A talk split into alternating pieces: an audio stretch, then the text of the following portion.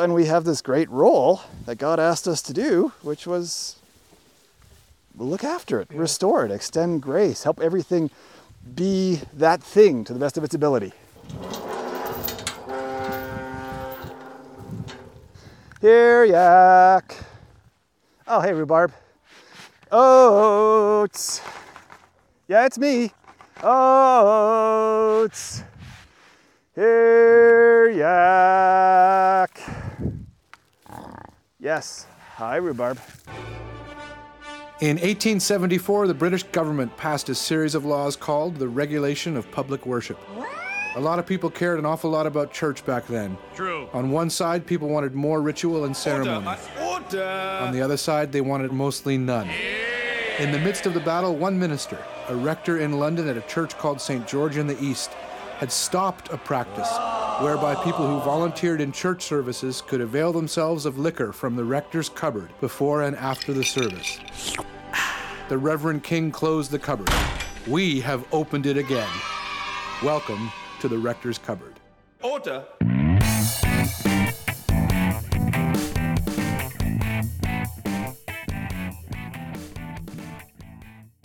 Welcome to the third episode of our Calgary road trip series, Rector's Cupboard on the Road. On this episode, we visited Jeremy Clyde. Jeremy runs two businesses from his property a market garden called Little Loaves Farm and Alberta Yak Company, which he owns in partnership with his neighbor Jonathan. Jeremy gave us a tour of his farm, introduced us to the yak, and made us amazing yak tacos for lunch. As we walked across the fields and over electric fences, Jeremy talked to us a lot about how they got started farming in general and working with yaks in particular, which are relatively new to them. It was the perfect setting for great theological discussions. So come along with us and learn a little bit about yaks. I promise that you'll come away with something new. And we just commuted from Calgary back and forth, and we still do fairly often Yeah. because I work in Calgary at the university. Like I work off farm, right? Like a Okay. lot. Well, my family that farms does that too, so it's pretty normal, I guess. Um, so we've been slowly expanding the infrastructure as as we've had a need, right? And Yeah. Try not to get more than necessary Right. because it's you But know. enough. When we actually we put the deck on the house, I asked the architect, I'm like, so how much weight can the deck take? Because if case. the yaks get out, they'll be on. Because we used to just have like the po- porch is closed in now, but it used to just be an open porch, and they were out once, and I came in, there was like nose prints all over the front door. They were loitering on the porch, and I'm like, oh, oh come on. There's are, are they like very inquisitive kind of creatures like that? Well, they are very intelligent. They have a definite stranger danger thing going on. Fair enough. So they'll recognize me. They recognize And they're their like, vision's "Who not. the hell are you with?" I don't think their vision's great. If I don't have my hat on, if I don't have a hat on, I get skinny eyes. Okay. They're like, really? is that oh, him? Oh, is that the it's- guy? The silhouette isn't quite right. Oh, it's the guy. It's okay. Then if I start to talk, then it's okay. Yeah. Like when I have to move them. As soon as I stop singing, hear yak and their names and notes at them, they stop following me. They figure that's where they're supposed to be. If I start up again, they just keep moving on the line they're on. So, so we've got this decent kind of routine working now, which is nice. If you want, we can take a little tour through Yeah, this yeah, bit. that'd be yeah, yeah. All right. So we'll walk. I'll open this. I tend to climb all the gates, so we'll just Oh. avoid opening. We'll, we'll go this way. Sure. Uh, we feed through the side and the front, and the reason we do a lot of hand feeding in the winter, partly because I don't have a big tractor or skid steer, because eighty thousand dollars is a lot to spend on a piece of equipment to feed animals for a couple months, right? But also, it feels like, and I really think there is, a reasonable amount of relationship building if I'm feeding them with a fork, or my kids are, or my wife are, is, sorry, Jonathan is, through the hatches on the hay shed. Hmm. Yeah. Mm. Yeah. Because they're right there. We're with the hay. Yeah. Some of them let us pet them. They get used to us. The other ones who are skittish, they weren't else close to us.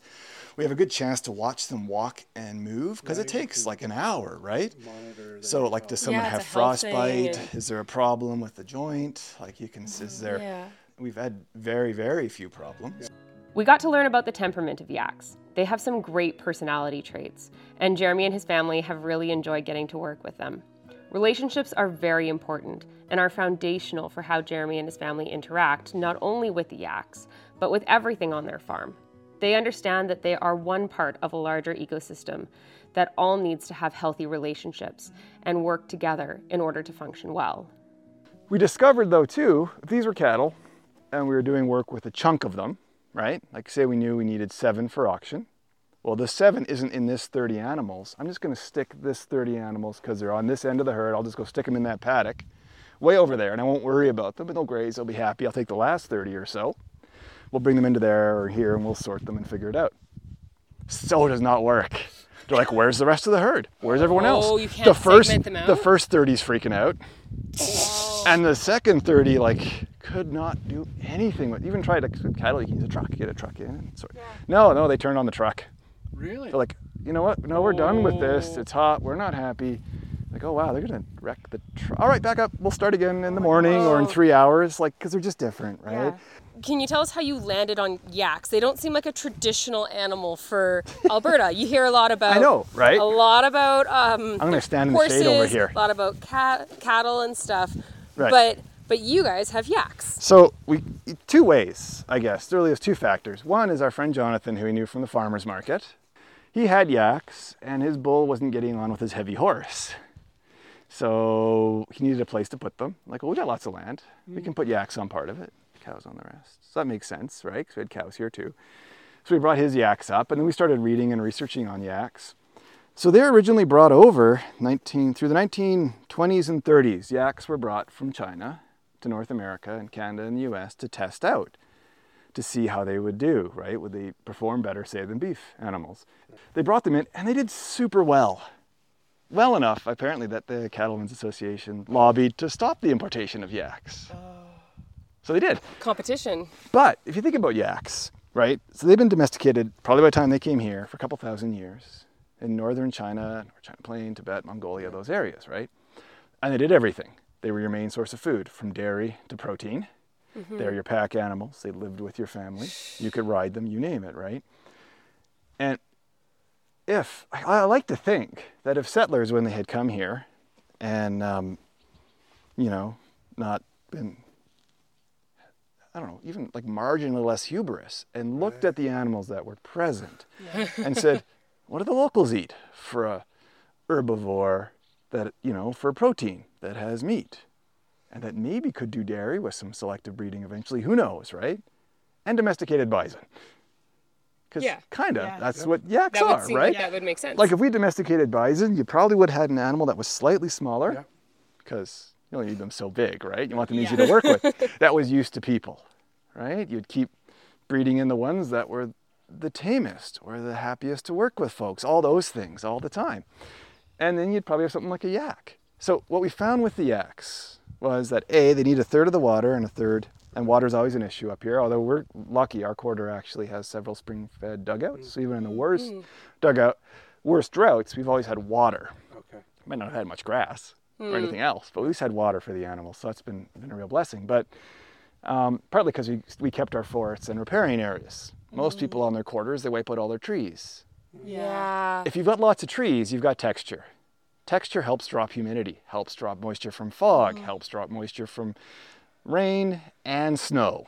Like yeah. it also spreads it, right? too. And Yeah. and and apart from and like especially the poplar and aspen that we have, they don't even really compete with the grass hardly at all. And a lot of our grasses don't do well at 30 plus heat, especially native grasses, right? They stop growing, Yeah. especially if there isn't enough um, sort of layer of crushed grass on top to insulate the soil and it gets too warm. The mycorrhizal population will start to die off, all that microbial layer. And it doesn't grow much, and it takes a while to recover. So, shade is fantastic. Great for the animals, it's better in the winter. So, we've actually been working on bringing some things in. Now, cattle do have a tendency to browse trees pretty hard, bite off new leaves, bite leaves, you name it. Ah. Yaks, they, our yaks totally don't do that. It could be because of their natural range. They're above the tree line most of the time. Yeah, we don't eat that stuff What is that thing? yeah, right. Whereas they adore sedges. So all our wetlands, you see, every time it gets, you see, it gets kind of bushy and dark in there. Mm-hmm. Well, actually, we'll just walk around this way. All those grasses in those areas, I mean, they're, they're mostly just sort of sedges. When we had cows here, the cows would not eat them. They would stomp through with their big feet and their bad posture and hummock it up. The grasses would go into senescence. They would stop growing actively. They would stop sequestering carbon. They would stop cleaning. They would stop doing anything useful. Cleaning the water, making decent frog habitat, you name it. It was just this like, hmm. I mean, it turns into a peat bog, mm-hmm. right? Mm-hmm. But uh, you know, all these tree dares are hoping to come back because we do have, we've got lodgepole pine, white and black spruce mm-hmm. naturally, tamarack actually for a hardwood, which is cool. It's a Labrador tea, like the, the, the fern stuff growing in there. But what we don't have, because of extensive cattle, cattle grazing largely, just dumping cows out, is that first one to three meters of underbrush hmm. at all. And if you don't have that, what you don't have is you don't have any birds that nest in that bottom. Oh, you don't have pine martens because you don't have rabbits and you don't have porcupines. You still get some skunks. But there's a whole population of small mammals Yeah. and birds that use that for habitat. Hmm. But those same animals interact with both the wetlands and the treed areas because they grew up together. They were designed to be in community. To, to work together, right? Hmm. You have a diminishing of Something shalom. you Like we always think of this idea for our hmm. farm of like you're trying to increase shalom, trying to increase the depth and breadth of life. Huh. Right? That's like, you know, I think of like, why do you farm? So anyway, I got getting all distracted. But so what I was saying is the yaks eat the sedges, which is awesome, and the cows didn't.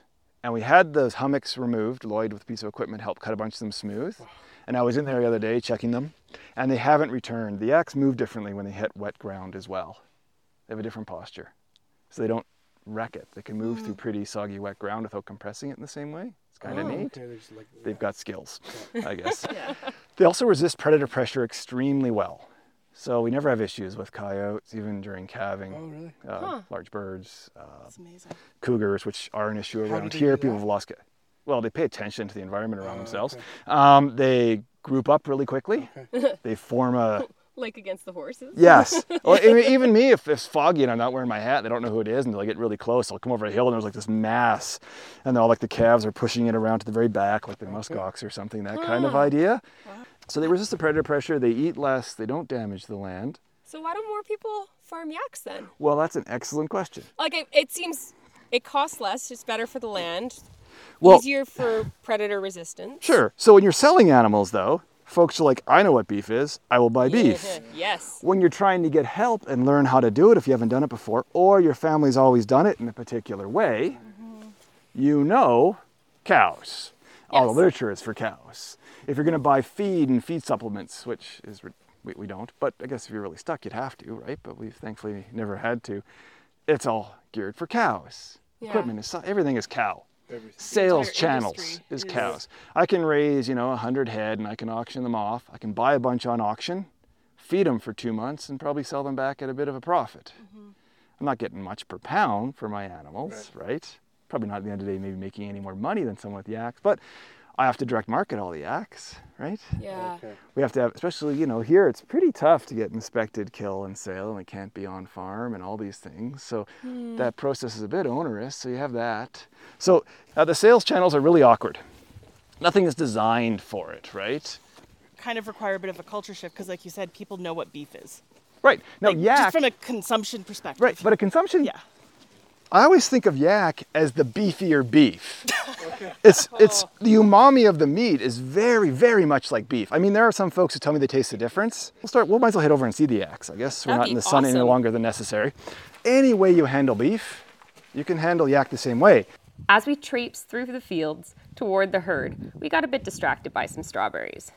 These are alpine strawberries, tiny berries that absolutely covered the fields.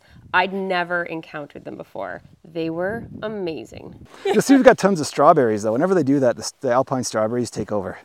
These are all strawberries, and they have little pin. Well, we've got some. They have little pin-sized strawberries on them. I was eating some the other day. Is there a strawberry on it? Yes, yes, you should eat it. They're super amazingly intense. Like the tiniest. but they have they have all the flavor of a big strawberry. Oh my gosh. I can keep my kids busy for like an hour, which is hard to do with small Looking for children. these? Oh, we- Oh my goodness. See? Really? Crazy, right? It's so delicious. It's like jam. Oh, I oh, found another one. Oh, brilliant. The tiniest little thing. Oh Like, my goodness. it's Crazy, so right? intense. But back to the yaks. We've gotten better at understanding when they're saying no and yes and what mm. their body language is trying to communicate. Mm. We've only really had a few, like we had one that was quite aggressive and unpredictable. Her name is Narwhal, you'll see her. Um, she lost a horn. Another one's growing in. Yeah, she, another one's growing in now, so I don't know. She's less narwhally than she used to be. But um, she lost a calf, and in that year, she was a nightmare. more than once she'd be I'd be trying to close a gate and she'd come at me and push the gate back. I'd be trying to unroll a bale and I'd have to like bail over the fence or use a stick. Like she was not emotionally okay. Like I think she was pretty hurt by the experience and I think it was either her first or second calf. And then the year after she had a calf and this year she's got a calf and she's a fantastic mom. And speaking of predator pressure, they do some things that are really cool. If I move the herd, especially amongst the experienced moms, when you watch the herd, all the new calves, even as they get older and they're in a little pack and they're running around, they always have babysitters with them, which are quite often some of their siblings. Huh. So it'll be a yearling or a two year old Okay. with that group of little ones. so it really is a sense of community And, amongst them. and since we don't actively wean them, you'll get time, you'll see them lying down napping together, and you'll get like the mama and her two-year-old daughter and her yearling and the calf. You know, a little family ah. group. So the community thing seems to like this ongoing theme because we tried. I tried to do more intensive grazing and group them up more, a little more like Marcus does. But they, mm-hmm. the yak spend a lot less time actively grazing than cattle Okay. and more time digesting, which is maybe why the digestion's a little more efficient. They only mm-hmm. spend about 20, 15 to 25% of their time actively eating. The yaks came into view. We weren't there yet, but we got our first glimpse of them. So there they are. Oh. I'm trying to think the best way over to them. We got a few options. Maybe we'll go by a shade. My wife and I really started farming. Um, she has no farming background. I think the fact that I had some claim to some sort of farming background gave her a level of confidence in my efficacy that was probably not reasonable. a But little misplaced. my own overconfidence and self-efficacy kind of, you know, Compensated for that? or at least it matched it. so we're on the same page. Really, because we started working with uh, doing food security stuff and food sovereignty. Uh huh. And then we realized you can't really um, deal with food sovereignty and security issues, whether they're in Canada, within cities or First Nations or rural populations, or globally without also dealing with environmental issues. Because those who suffer the hardest impacts the environment, those areas that aren't valued and over abused, you name it, right? Are the ones that tend to undermine food sovereignty as well when that's done to them. So we started working doing stuff with the Pro- Anglican Primates World Relief and Development Fund, which is sort of the Anglicans' way of engaging with uh, the Canadian Foodgrains Bank and that sort of thing. And then we started doing more creation care stuff, like Rod, Marcus, and I together. We did a conference in Calgary, which was pretty cool. Yeah. Uh, I don't know, we, we kind of started to realize that it was this awesome opportunity to uh, almost like, I don't know, be missionaries to do evangelism. Yeah. So I used to grow, grow up giving skitty eyes to missionaries, like they were folks who couldn't get a real job. Um, know. and, uh, you know, Rita, my wife, always felt like at some point, so what happens when you start out in the Alliance Church, you have to go on missions at some point Yeah, yeah, yeah. but wasn't terribly keen on that. But yeah, so we realized that there was like this great way to like extend grace and have an active service for God in the kingdom that wasn't evangelism. Yeah. Hmm. Well, That was doing traditionally. yeah, right? But was doing something else different that we really liked. And that was because I mean, frankly, I mean we're not I mean we're not misanthropic or anything, but we're not like crazy extroverts and you know Amen. I can get behind that. And but it was tough because like like even in the evangelical churches stuff and when I was doing things on campus, it was all about having like your the story of how you came to know God. And I'm like, oh. man, I just grew up in the church. I got like nothing exciting here. Right. I was baptized as a baby, and I still think that's not unreasonable because when I think about what I know now versus what I knew when I was 18, what I knew Yeah. inherently or in response to the Spirit as an infant, Yeah. I don't know. That was probably that might have been more. I don't How know if much it's more more. is it? Yeah, more or less. I have no idea. But, but in terms of an like from an epistemological point of view, right? In my way of creating a reasonably justified truth, I'm pretty sure a baby experiencing God the Spirit versus my with all my other Yeah. ideas later isn't that different. With your pile of books. Right. So, you know, like, okay, cool. All of a sudden, we have like an active reason to be Christian. Like, God has a job for us. We get to be in relation with God and each other and our, our church, and and everything else God has done. Because you look at what we were meant to do. You look at, at for us, you're like it's all about relationships. You look at the Genesis and the creation story. It's all about what everyone's relationship is. You have Yep. a naming of an animal, and what is a name? A name is a full, full, complete knowledge of a thing, which is also another way of loving a thing, right? Love is knowing it completely. That's what Adam's doing. And what are they doing? They're God's presence on earth, right? Put in a temple. I mean, so a lot of that is, I think, figurative language to make sense to an initial audience. But what it is describing is a relationship of service with the rest of creation. I mean, people talk about nature and wild spaces and stuff. And I tend to prefer talking about creation versus straight up nature because when you talk about nature, you have that dichotomy of nature versus culture. Right. Oh, but as humanity, we're animals. We are. Part of every ecosystem we're in. We've almost always impacted them, ideally for better, and sometimes, yes, right? And for better being increasing a depth and breadth of life. So I prefer to say something like creation because then it puts everyone in the same group and kind of makes some roles a little clearer. Hmm. So, and we have this great role that God asked us to do, which was look after it, restore it, extend grace, help everything be that thing to the best of its ability and not to the detriment of other members, right? And I think with patience and humility, um, we can do a reasonable job of that.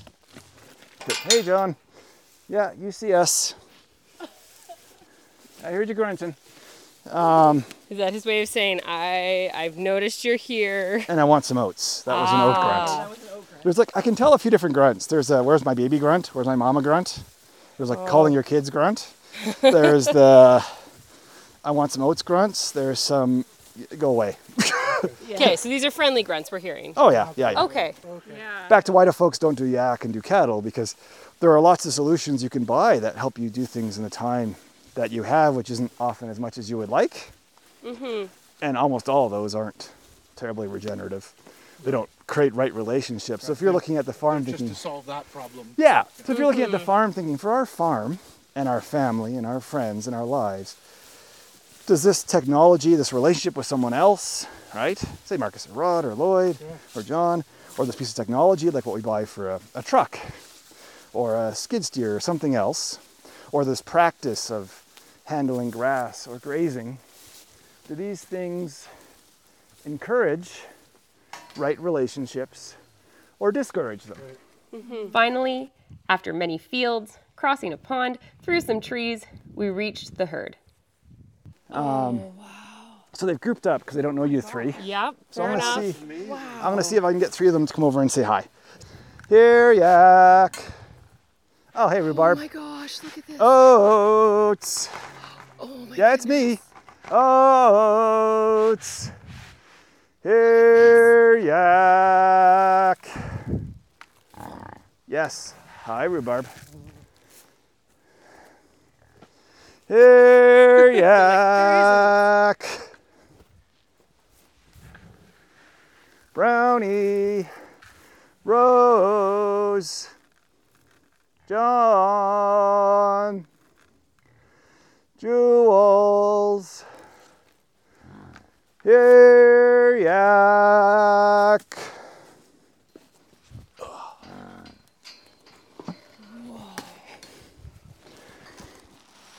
So is this John that's leading the herd? Nope, that's uh, that's Brownie. She's the. It's always one of the cows. That's the boss. Really? Awesome. Yeah, Matriarchal. and she's a boss. Like there's times when we had uh, people wanted to come to buy some. I was showing them to them, and the rest of the herd's in a down, low, cool area, but they could hear us. So she came up over the hill with like four or five other, like a little posse, came down fairly close, looked at us for a bit, realized it was me, disappeared over the hill, and then everybody came. So this is John. This is John. So the big guy named- in the herd. Who was named after Jonathan, our uh, the other guy we share the herd with. They have half the herd. so some of them have like May. curly hair on on their faces. Yes, and someone's kind of straight, and some of Yeah. it this weird surfer hippie cut where it's like right down past their eyes. Where I feel like they should grab a hoof and like hold their hair Oh, up this off is their like face. white and Yeah, those are royals. Um, they seem to be the most emotionally on like when it comes when we're stressing the herd and pushing them. They seem to be the most uh, emotionally like non-resilient. So they stay out all year then. Yeah, they don't need. They're good. you Appar- according according They to the research, toasty. they're good to minus 64. Should we start? What? Should we start heading back? Jeremy spoke to us about some of the benefits of working with yaks. And although he compares them to potatoes, I think you'll see soon that Jeremy holds potatoes in very high esteem. So it's quite the compliment for the yaks. But I mean, this- they're compared to like a. I mean, and there's nothing quite as glorious as unhilling a hill of potatoes. I mean, it is just so fantastic. You put one potato away, and there's like a dozen potatoes, and they're fresh and they're fantastic. But apart from like the boost that that gives you, um, hanging out with the yaks, listening to them crunch oats or grass, like the mental health benefits are awesome. Like people talk about, oh, we should, you know, get rid of grazing and I don't know, do vat meats or veggie meats or whatever. And, and they keep coming up with all these solutions for climate and stuff that don't have anything to do with the relationships that farmers have with their piece of land and their animals and their families and their mental health. I mean, the benefit of hanging out with yaks is like palpable. Yeah. Like They're beautiful. and they're delightful and sometimes they can be quite kind hmm. and you know like they're just yeah it is sort of a healing time and being able to have a relationship with them has been really nice. We we care about them. They're like our coworkers. Hmm. Yeah. but unlike my coworkers at the university these coworkers do get particularly annoying. Like there's one who is a total fence crawler is up for an on-farm kill in a week or two. Yeah. Oh. but yeah, like the kill things. People like, you know, I, pointlessly at one point before I gave up on Facebook, I got in a conversation with someone on oh, Facebook who was going on about how can you be Christian and say you care about animals And then kill and them. And then kill them, especially these ones you love. I'm like, well, Oh, and I was trying to explain the fact that they're mortal, just kind like, like we just are. like I'm mortal, and death is a whole part of the deal. So we try to make that death as reasonable as possible. Mm-hmm. We try to ensure they have the best life up to that point as possible. Certainly, probably better than a wild one would be in many cases. Uh, so I, I don't know, right? like, but I think quite often, I mean, it is it is tough and it's a jump when you have to do it. You never enjoy it. I do hunt too, for the same reason, just because it seems like a reasonable way to get meat. And there's so many deer, and nothing's hunting them anymore. So a whitetail out here, and, and then we can sell the yak. But it's never. You might have some joy at a good shot from a skill point of view, but I really don't like the rest of it. I enjoy the technical aspect of butchering, and I enjoy the cooking. I love the culinary part of all of it, the access to good food. We made our way back to the house for the aforementioned tacos and went through the garage, which houses most of their farm equipment. It's all quite small for farming equipment, partly due to the size of their farm, but also because of how they choose to work their farm. You'll pick up on Jeremy's love of potatoes in this next section. And the first time we got to mm. cook with this new meat. yeah. And that was so awesome. Or when we started growing our own potatoes, I'm like, I'm now using the right potato variety for a pierogi or for gnocchi ah. or like for peta hack, you're Ukrainian. And so you're like using the right potato for the right, or for a baked, but like a purple Viking for a baked potato because the moisture levels are high and it steams. They could be almost as big as a, as a small dinner plate without even any hollow heart in them. And mm. It's like, oh, you have other ones that are so intensely potatoy. They make the best potato chips, like an Irish cobbler. It's perfectly round, like a little baseball, and they make perfect potato chips. And it's intensely potatoy. Doesn't need anything else. And you're just like, yeah. you know, this is like blowing my mind. The amount of joy and engagement and imagination that is just sitting in creation for us if we take some time to have a relationship with it. Like a mutually beneficial relationship. Yeah. And that's kind of what we're doing, right? There's so much attention to detail. Well, that's what makes it, this makes it fun. Like I always figure you should only grow. Don't, we don't really grow anything. You should only care for husband and I guess help flourish those things that you like, right? Like there's no point. Like Rod grows fantastic spinach and salad greens. Hmm. I used to go out work with him. We'd be driving around a couple times. And He's like just eating salad greens as a snack. I mean, apart from rocket and arugula, where it's kind of peppery, or if I'm taking my lettuce leaf and I'm putting like Vietnamese or Korean meat and rice fillings into it, I have like very little interest. I'll take a beet leaf and I'll wrap it around, or a cabbage leaf, some you know, to make halapchi of some type, right, with buckwheat or rice and ground beef. But in a salad, eh. So zero interest in that. We need both. We I need mean, I like we need beans. rods and well, totally, we right? need Jeremy's. And that's why I don't grow lettuce. So I've never grown greens. Hmm, I've grown beans. I love beans. Beans are delicious. I've grown peas, and I love dry peas. I've grown dry peas, hmm. and potatoes. Like, okay, fine. It's very meat and potato. We can figure I have yaks and we've grown potatoes, but there is so much varietal difference in potatoes, like in the mm-hmm. taste and on the palate and in texture and for cooking. That just calling them potatoes is a shame. Like you go to the market, like what do you these? Oh, these are yellow potatoes.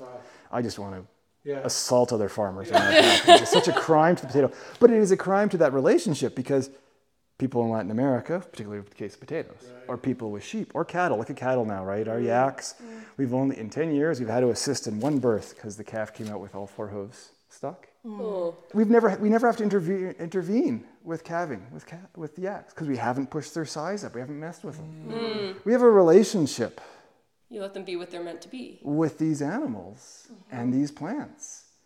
And we glory in it. Hmm. Like when we grew we grew rye the first time to make a market garden. We had to take out the prairie grass and rye suppresses seed germination from other plants that aren't rye.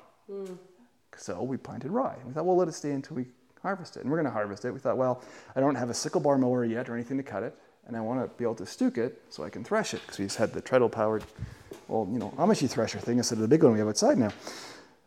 We got volunteers together. Bishop Greg even from the diocese showed up. I think for a photo shoot, so he could stand there with his side, his purple shirt. And his, he did cut a little bit though, so I shouldn't be too hard on Greg.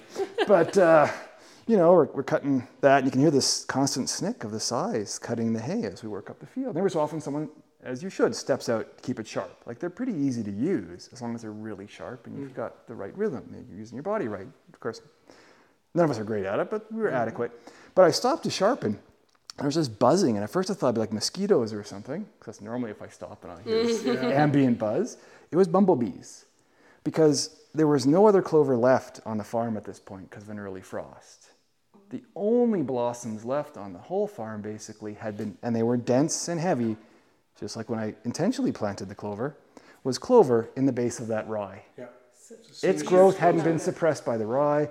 As soon as we cut the tall stand and moved the rye off it, the bumblebees had access to this last final massive feast before winter. And it was like, you know what?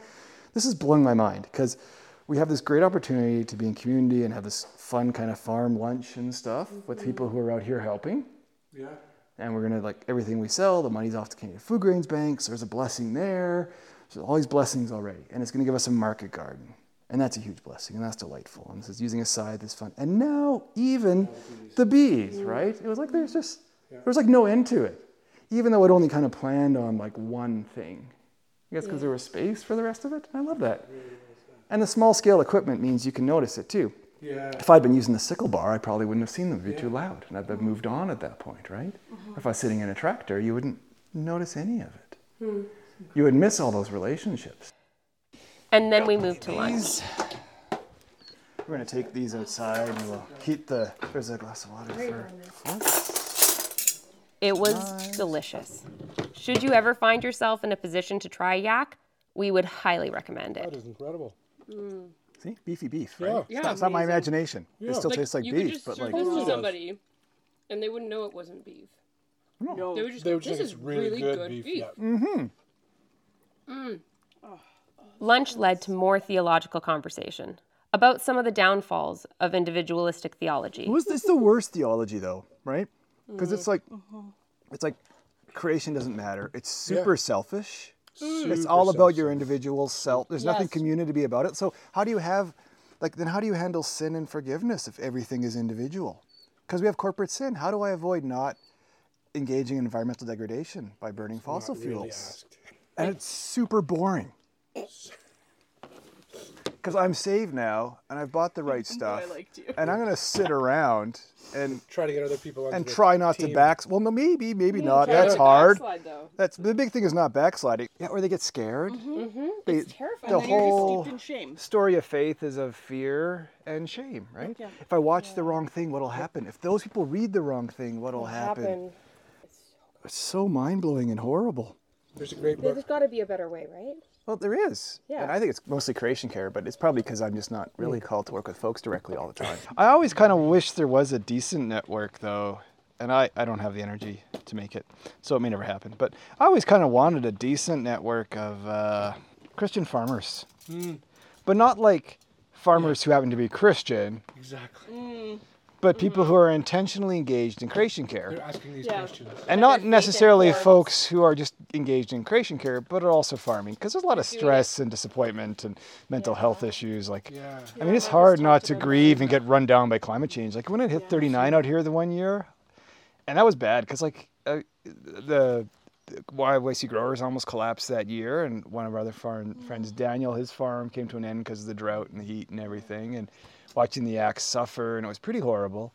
And the church had nothing; they had no answers. None of the groups I worked with, so it was Canadian Foodgrains Bank, PWF, none of them had any any answers for anything here, right? Like, oh, we'll only work with farms overseas and whatever, right? What about small farms here and about the stress? On the secular and sacred divide. Wendell Berry's idea of there being no sacred Yep. and unsacred spaces. All spaces are sacred. Yes. So you have sacred and defiled spaces. But that allows for restoration, right? So in like ecological ethics, you get this idea of can you have restoration? Can you bring something back to a wild state? Well, probably not once it's ruined. So you could almost argue you can just leave those spaces and protect others as entirely wild, because that's sometimes the argument, right? But I think the Christian Well, argument is a better one, which Yeah, is yeah. way more participatory for us, and it is we're to bring them back into right relationship with God. And what do those right relationships look like? Depth and breadth of life, which we can quantify as biodiversity. But I mean, I don't know. Our thought's just too oppositional, right? Like First Nations thought, you can actually have spirituality and science. You can have multiple epistemologies that we would treat as oppositional, Yep. Mm-hmm. coexistent, right? Yeah. So, you know, it's not like you have a spiritual knowledge of a site and an emotional knowledge of a site and an empirical scientific knowledge of the site, right? Whereas your actual knowledge and understanding of it is created by all those mm. things. Mm. And that I think that complexity is what's supposed to be, right? Yeah. I mean, and actually do Christian care, I mean, it does require, I think, a, I don't know, a nuanced or complex or d- willingness to live with ambiguity around how you read scripture, right? Mm-hmm. mm-hmm. But I mean, former Archbishop Rowan Williams has this great thing when he talks about scripture about how it should be read. He talks about the Bible is, it is not your roadmap and you know how to to Christianity. It is a narrative of the Christian people and people at general and creation's relationship with God. Wow. All right. So God does have a place for Rita and I. Hmm. And we get to work with God on something. It's way better than just being like a spectator. Yeah. He's going to work through me and I'm not he it God's going to work Yeah. through me and I'm not going to like do anything. I'm just going to let it happen or like I'm non-participatory. Yep. Like I'm an object. I'm not an agent, right? In any of it. Whereas with the creation care, coming to realize that, and I'm sure it's different for other folks in other ways, right? But at least for us, like farming and the creation care, caring for the woodlot, the, The- the land, has con- opened up the ability to do everything. We wrapped up our conversation with Jeremy, picked up some yak, and headed back to our hotel. This was awesome. Thank you, oh, everyone. What do you mean? Thank you. Oh, No, this was so good for me. It was funny. I was thinking, I don't know if I really want to do this oh, because I haven't done this in ages. Since we've gotten home, we've had a lot of time to reflect on our trip. First of all, we're so grateful for the hospitality that we received at every stop. Everybody was generous with their time, with their products. If you find yourself in the Calgary area, look them up Happiness by the Acre, YYC Growers, Alberta Yak Company. We have so much to learn from them about how to be in relationship with creation, about letting creation be what it was made to be, working with the land, the animals, about the lived realities of climate change. While we can approach all of these things from a non religious perspective, for those who profess a Christian faith, in some of these approaches we can see a corrective to an understanding of faith which would seek to lead creation by dominating it, imposing its will on the land. A corrective to an understanding of faith that understands the individual separate from the community. The relationships that are at work in our world cannot be severed without great repercussions, and we can see some of the natural consequences when creation is not allowed to be what it was created to be, when we do not seek for depth and breadth of life for all of creation. We were given so much hope from our trip this summer. There are things that can be done. Marcus has demonstrated that farming can be done in a way that puts carbon back into the soil while raising livestock. Rod showed us hope for soil regeneration, and Jeremy about how an entire ecosystem can work together. This does not diminish the reality of where we find ourselves in terms of climate change, but there are ways in which we can actively participate in some correctives. As Jeremy describes, we have agency. We are so grateful that there are people who are farming in these ways, thinking in these ways, who feel compelled towards this from their deep sense of calling. So, once more, thank you to Sarah and Marcus, Rod, and Jeremy and Rita. And thank you, our listeners, for listening. Rector's Cupboard is a production of Reflector Project and is hosted and produced by Todd Weeb, Allison Williams, and Amanda Mina. Our cupboard master is Ken Bell. Rector's Cupboard is made possible by the generous support of donors. Check out rectorscupboard.ca for past episodes, events, and how you can help fund the podcast. You can also support Rector's Cupboard by leaving us a review on Apple Podcast and Spotify, which helps other people find us. Thanks for listening.